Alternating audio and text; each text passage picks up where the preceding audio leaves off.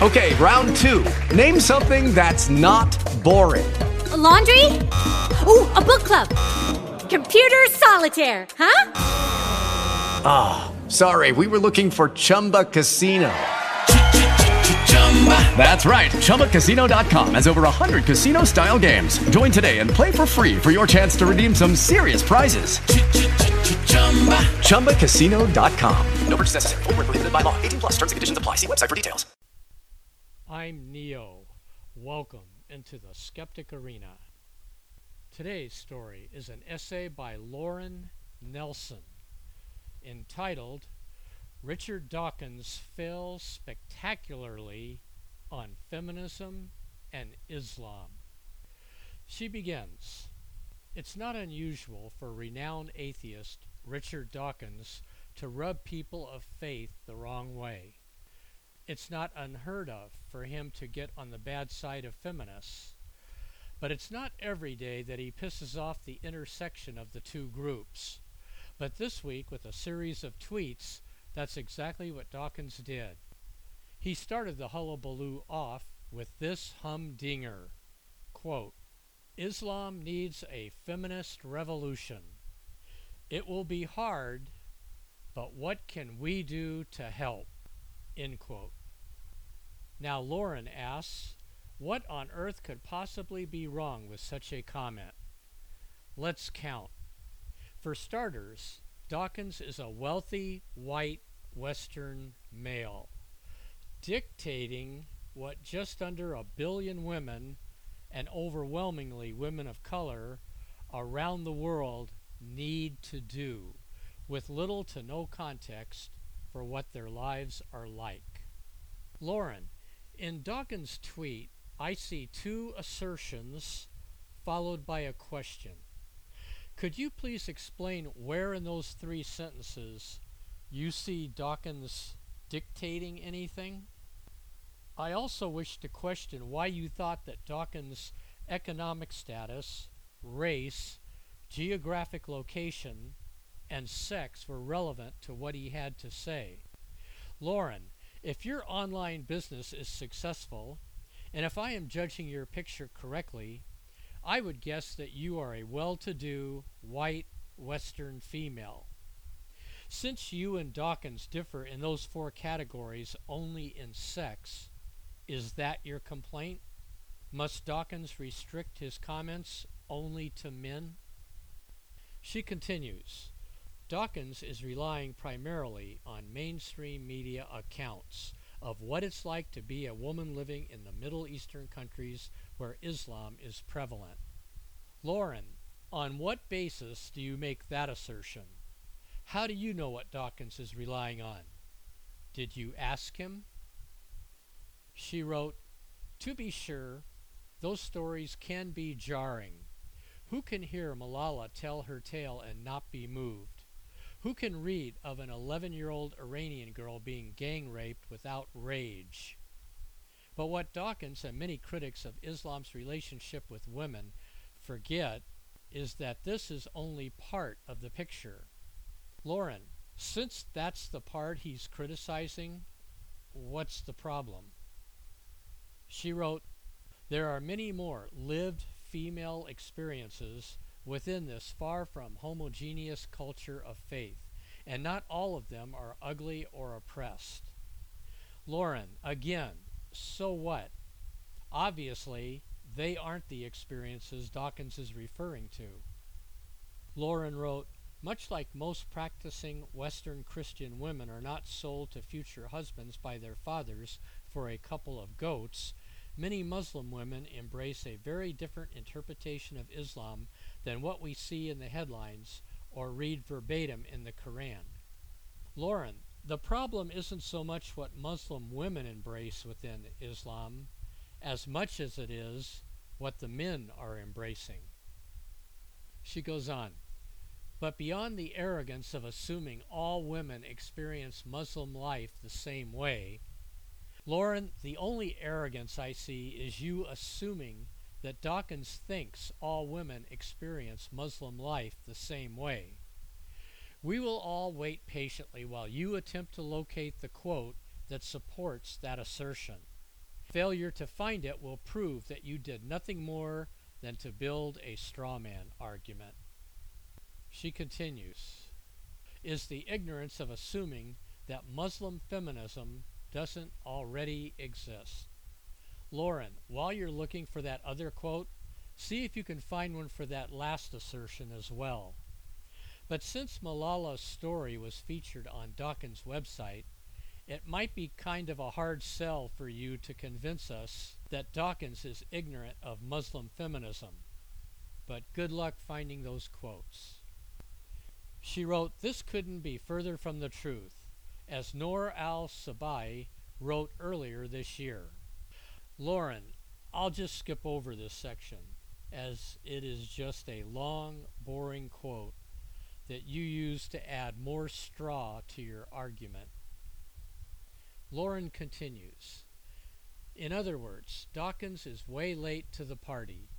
The Muslim feminist revolution is well underway, and even a cursory amount of research, Richard, meet Google, would have demonstrated as much. Lauren, what you lack in coherent and logical writing ability is more than compensated for by your snarky and limitless pettiness. Unless you can produce the quotes to back up your accusations, you are simply embarrassing yourself by beating all the stuffing out of your army of straw men. She adds Dawkins' prior arrogance. Lauren, talk about the pot calling the kettle black. And I provided her a link to the definition of hypocrisy. She wrote, His prior arrogance is compounded by the fact that he somehow thinks he is bringing something new to the table. So, Lauren, now you're a mind reader? How do you know what Dawkins is thinking? Do you have any quotes to support that? Lauren, that cornfield is overflowing with straw men. Don't you have any other logical fallacies you can resort to? She continues. The implication being that these poor non Western women of color could not possibly have figured this out before now, and without Dawkins' help. Lauren, what you need is not an implication, but an explication, backed up by facts. What you don't need are lessons in how to write nasty, spiteful personal insults. That you have mastered. She wrote, In this sense at least, Dawkins is in good company. Western feminists have historically, erroneously, assumed that they are the only ones up to the task. Lauren, and how do you know that? Can you produce any evidence for that assertion? She continues In a post colonial era, such charges add insult to injury in their condescending premise and clumsy execution. As Annie Thoreau explained at Huffington Post, Lauren, I will save the audience the long, boring quote and pick up where you resumed writing. She wrote, Ignorance was bad, arrogance was worse, but Dawkins' biggest offense rests elsewhere ego. Lauren, this essay is the proof that you are describing yourself. That is called psychological projection, Lauren and I provided her a link to psychological projection. Lauren, the ego you think you see in Dawkins is actually you looking in a mirror. And what you see, you don't like. And judging from the tsunami of hate you receive for writing this vile piece of trash, you're not alone. She wrote, after sending out his initial tweet, he was hit with an onslaught of messages from Twitter users calling him out on the first two problems with his message. Instead of hearing their words and correcting course, he defensively doubled down. Lauren, remember what I just told you about psychological projection?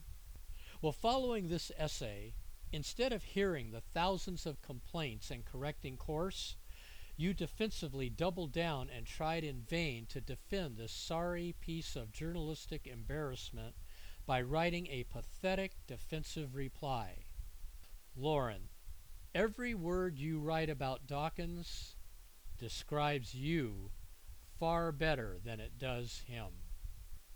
She continues, he defensively doubled down, rattling off passages from religious texts and referencing practices associated with fundamentalism. Lauren, what you call rattling off and referencing is called producing evidence to back up one's claims. Don't worry, Lauren, that is one trait that you show no signs of developing. She wrote, Dawkins pretended not to hear those informing him of the existing feminist movement. Lauren, Dawkins didn't have to pretend. As I already pointed out, Malala's story and many others like it have already appeared on his website, so he is quite aware of what is going on in Muslim culture. She wrote, Dawkins shrugged off those who pointed out that, as a white Western male, he might not have the best perspective on what non Western women of color might want. He was derisive and belittling.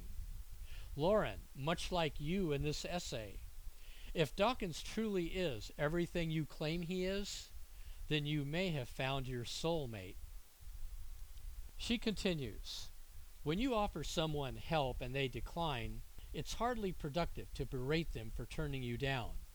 If Dawkins wants to help, here are some practical suggestions. He should educate himself on the rich history of Musawa, he should donate some of his wealth to the efforts of existing Muslim feminist organizations.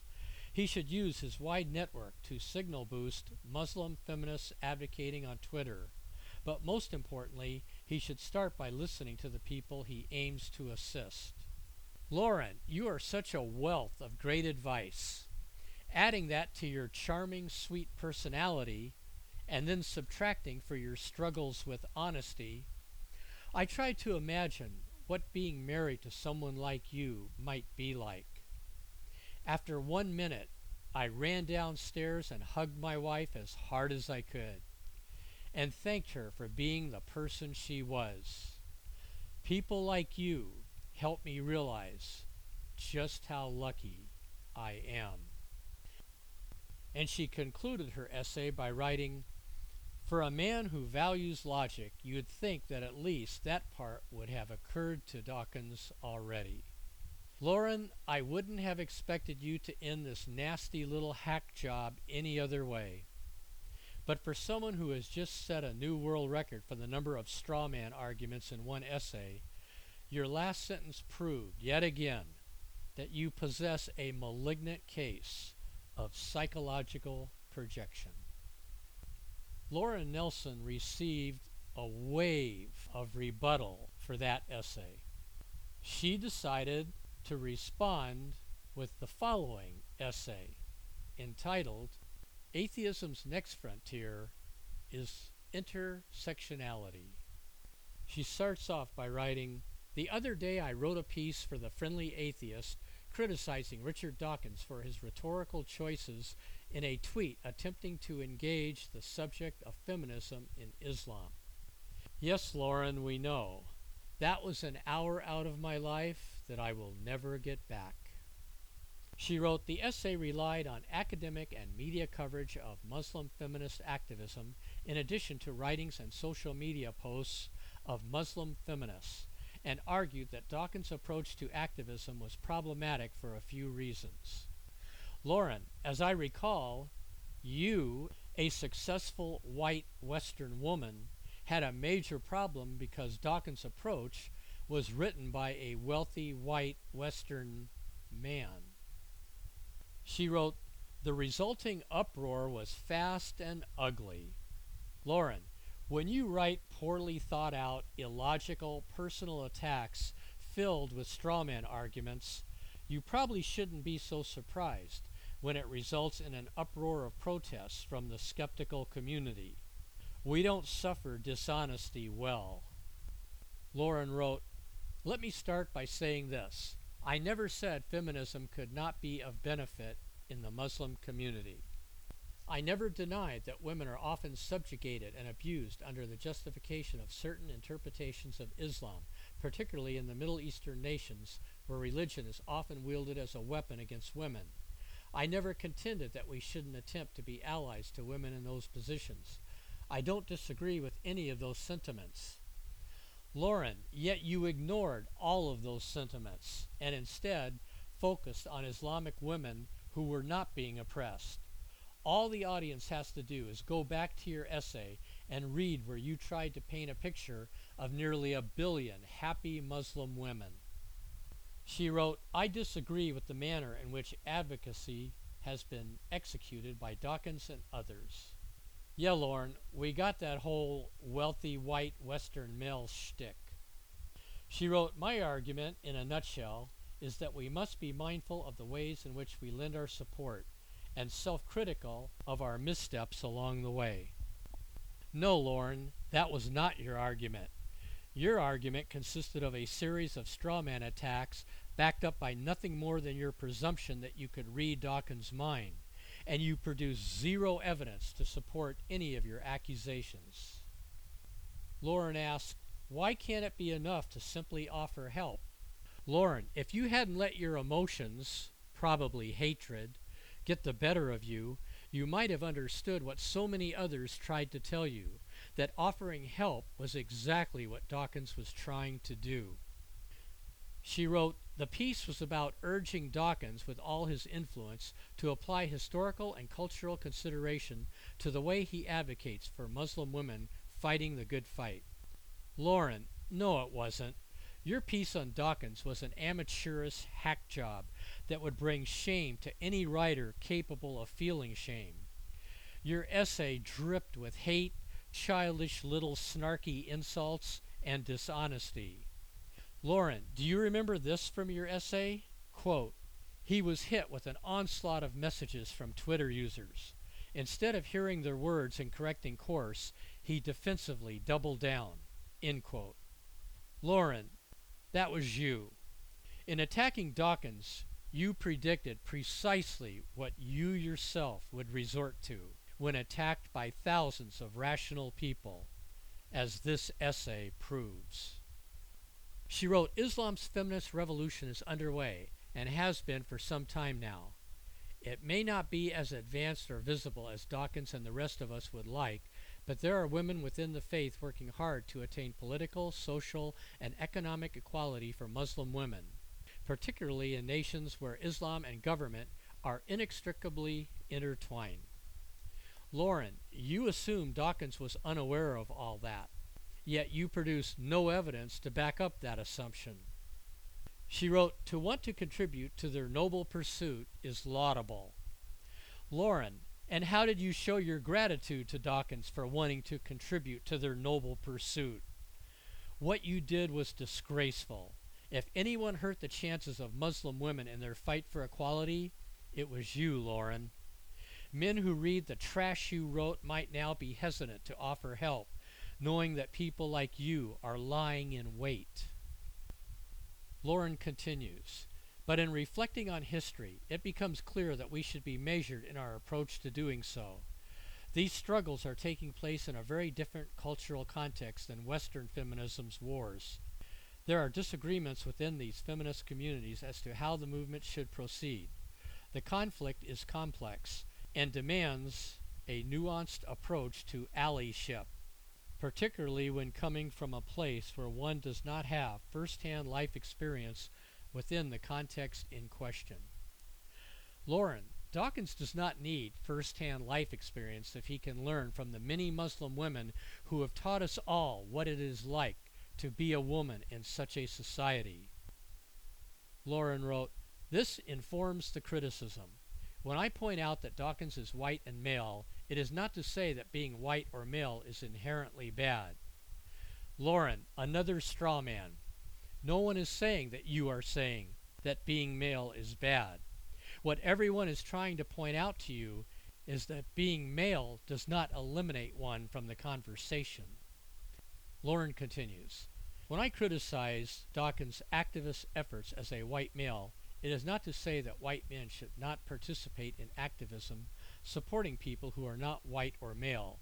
It is to say that, as he has not lived as a woman, a Muslim, or a person of color, designations held common amongst a large portion of the most severely impacted by this issue, It is particularly important for him to be self critical when engaging his influence, to consider history and culture in his attempts.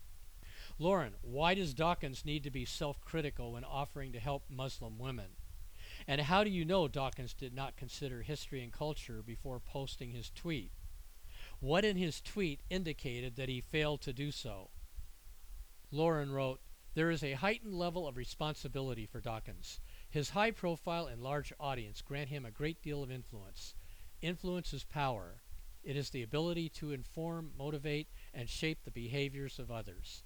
And with such power comes responsibility, even in the context of character limits. The best way for us to help is not to blaze forward without recognizing the work that has been done. Lauren, what evidence can you provide to support your assertion that Dawkins has not recognized the work that has been done? She wrote, It is to start by seeking information and understanding, follow with acknowledging the victories attained, and continue with asking members of the community how support can be provided to existing efforts. Dawkins' mistake was skipping the first two steps. Lauren, the mistake was yours in assuming that Dawkins skipped the first two steps. She wrote, As atheists, not members of the community in question, we must not stumble by assuming the role of sparking others' revolutions, particularly when they already exist. Lauren, you keep assuming that Dawkins is unaware that a revolution is underway in the Muslim world. Methinks thou assumeth too much. She wrote, We should strive instead to be those who support them. Lauren, I believe that's what Dawkins was trying to do when he tweeted, What can we do to help? Lauren, his tweet was less than 140 characters. How did you miss that part? She continues, Though the impact may not be readily clear today, history shows us that any other road is an unnecessarily slow one. This was the crux of the original piece. Lauren, the crux of the original piece was merely to construct a hit piece on someone important in order to draw attention to yourself, and you succeeded. Lauren wrote, What followed the publication of this criticism further proves the need for that intersectional self criticism within atheism. Though the essay was a criticism of rhetoric, the backlash largely ignored this and was stunning in its lack of engagement with the substance.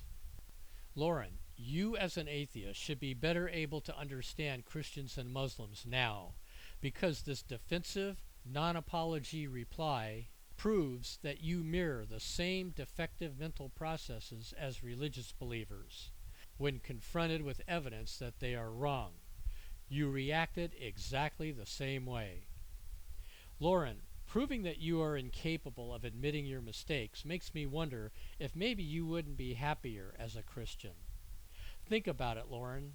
If you become born again and Christians are right, you might get eternal life. How great would that be? Lauren, do it. Do it now. Drop to your knees and accept Jesus Christ as your personal Lord and Savior. Christians will welcome you with open arms, and we atheists won't even notice you left. She wrote, Many of the rejoinders came from people who seemed not to have read the post. Lauren, I did.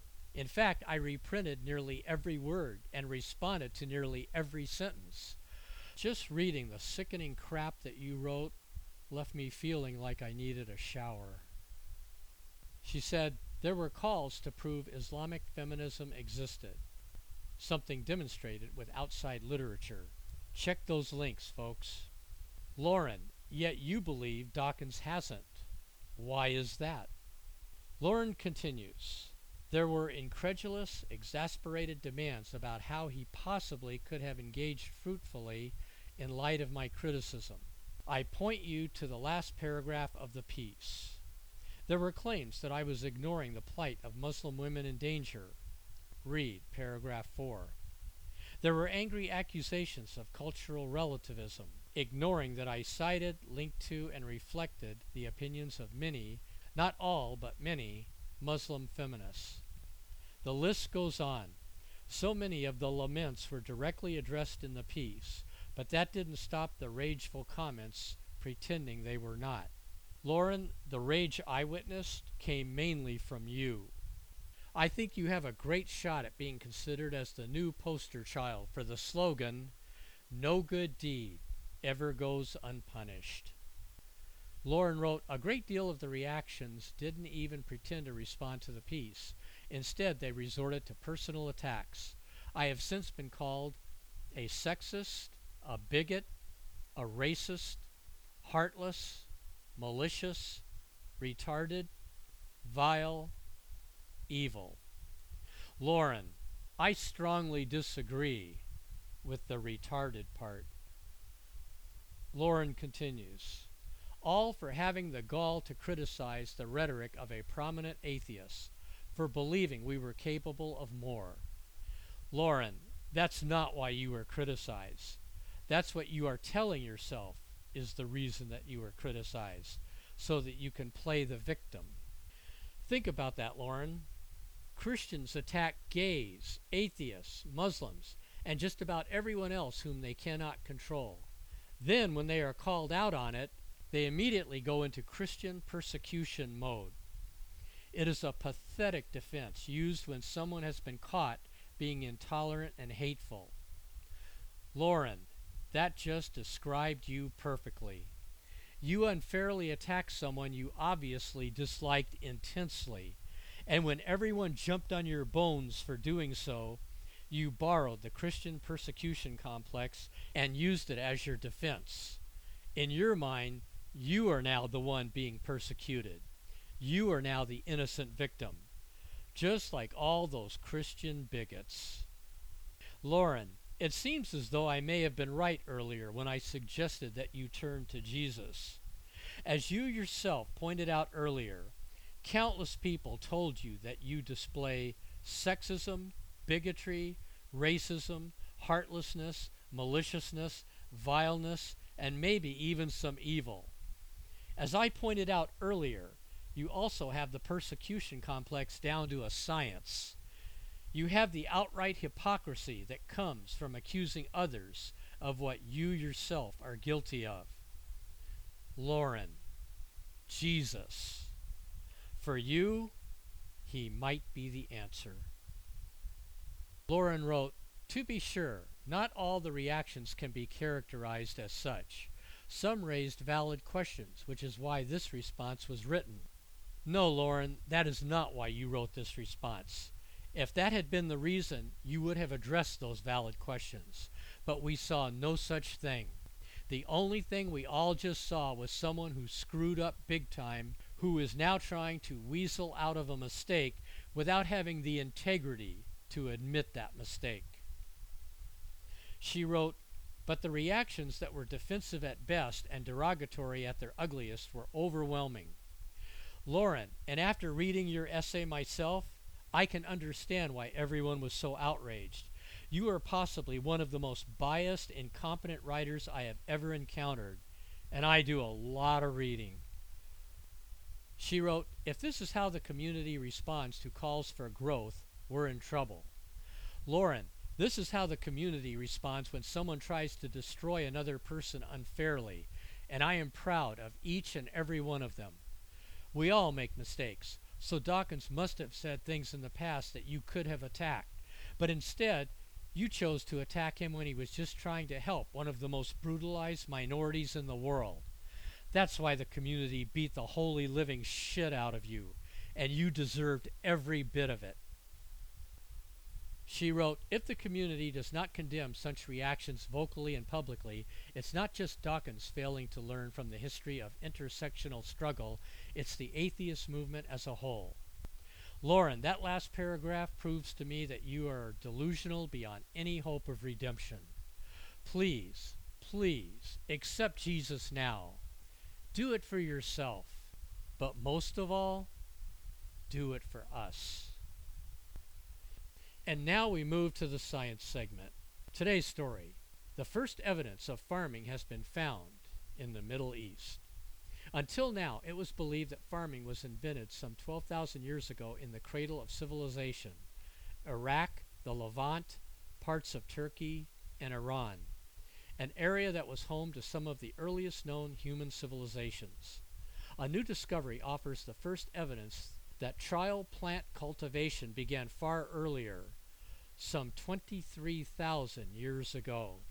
The study focuses on the discovery of the first weed species at the site of a sedentary human camp on the shore of the Sea of Galilee. Although weeds are considered a threat or nuisance in farming, their presence at the site of the Ohalo II People's Camp revealed the earliest signs of trial plant cultivation. Because weeds thrive in cultivated fields and disturbed soils, a significant presence of weeds in archaeobotanical assemblages retrieved from Neolithic sites and settlements of later age is widely considered an indicator of systematic cultivation. The Ohalo people were fisher hunter gatherers and established a sedentary human camp. The site was unusually well preserved, having been charred, covered by lake sediment, and sealed in low oxygen conditions, ideal for the preservation of plant material. The researchers examined the weed species for morphological signs of domestic type cereals and harvesting tools, although their very presence itself is evidence of early farming. The site bears the remains of six shelters and a particularly rich assemblage of plants. Upon retrieving and examining approximately 150,000 plant specimens, the researchers determined that early humans there had gathered over 140 species of plants. These included 13 known weeds mixed with the edible cereals such as wild emmer, wild barley, and wild oats. The researchers found a grinding slab, a stone tool with which cereal starch granules were extracted, as well as a distribution of seeds around this tool, reflecting that the cereal grains were processed for consumption. The large number of cereals showing specific kinds of scars on their seeds indicate the likelihood of those cereals growing in fields, and the presence of sickle blades indicates that these humans deliberately planned the harvest of cereal. The new study offers evidence that early humans clearly functioned with a basic knowledge of agriculture and, perhaps more importantly, exhibited foresight and extensive agricultural planning far earlier than previously believed. And now we move to the final segment of the show famous quotes. Today, Winston Churchill. I will give no biography as he has been previously quoted. Here's the quote from Winston Churchill You have enemies? Good. That means you stood up for something sometime in your life. Are you ready, Bruce? Start walking.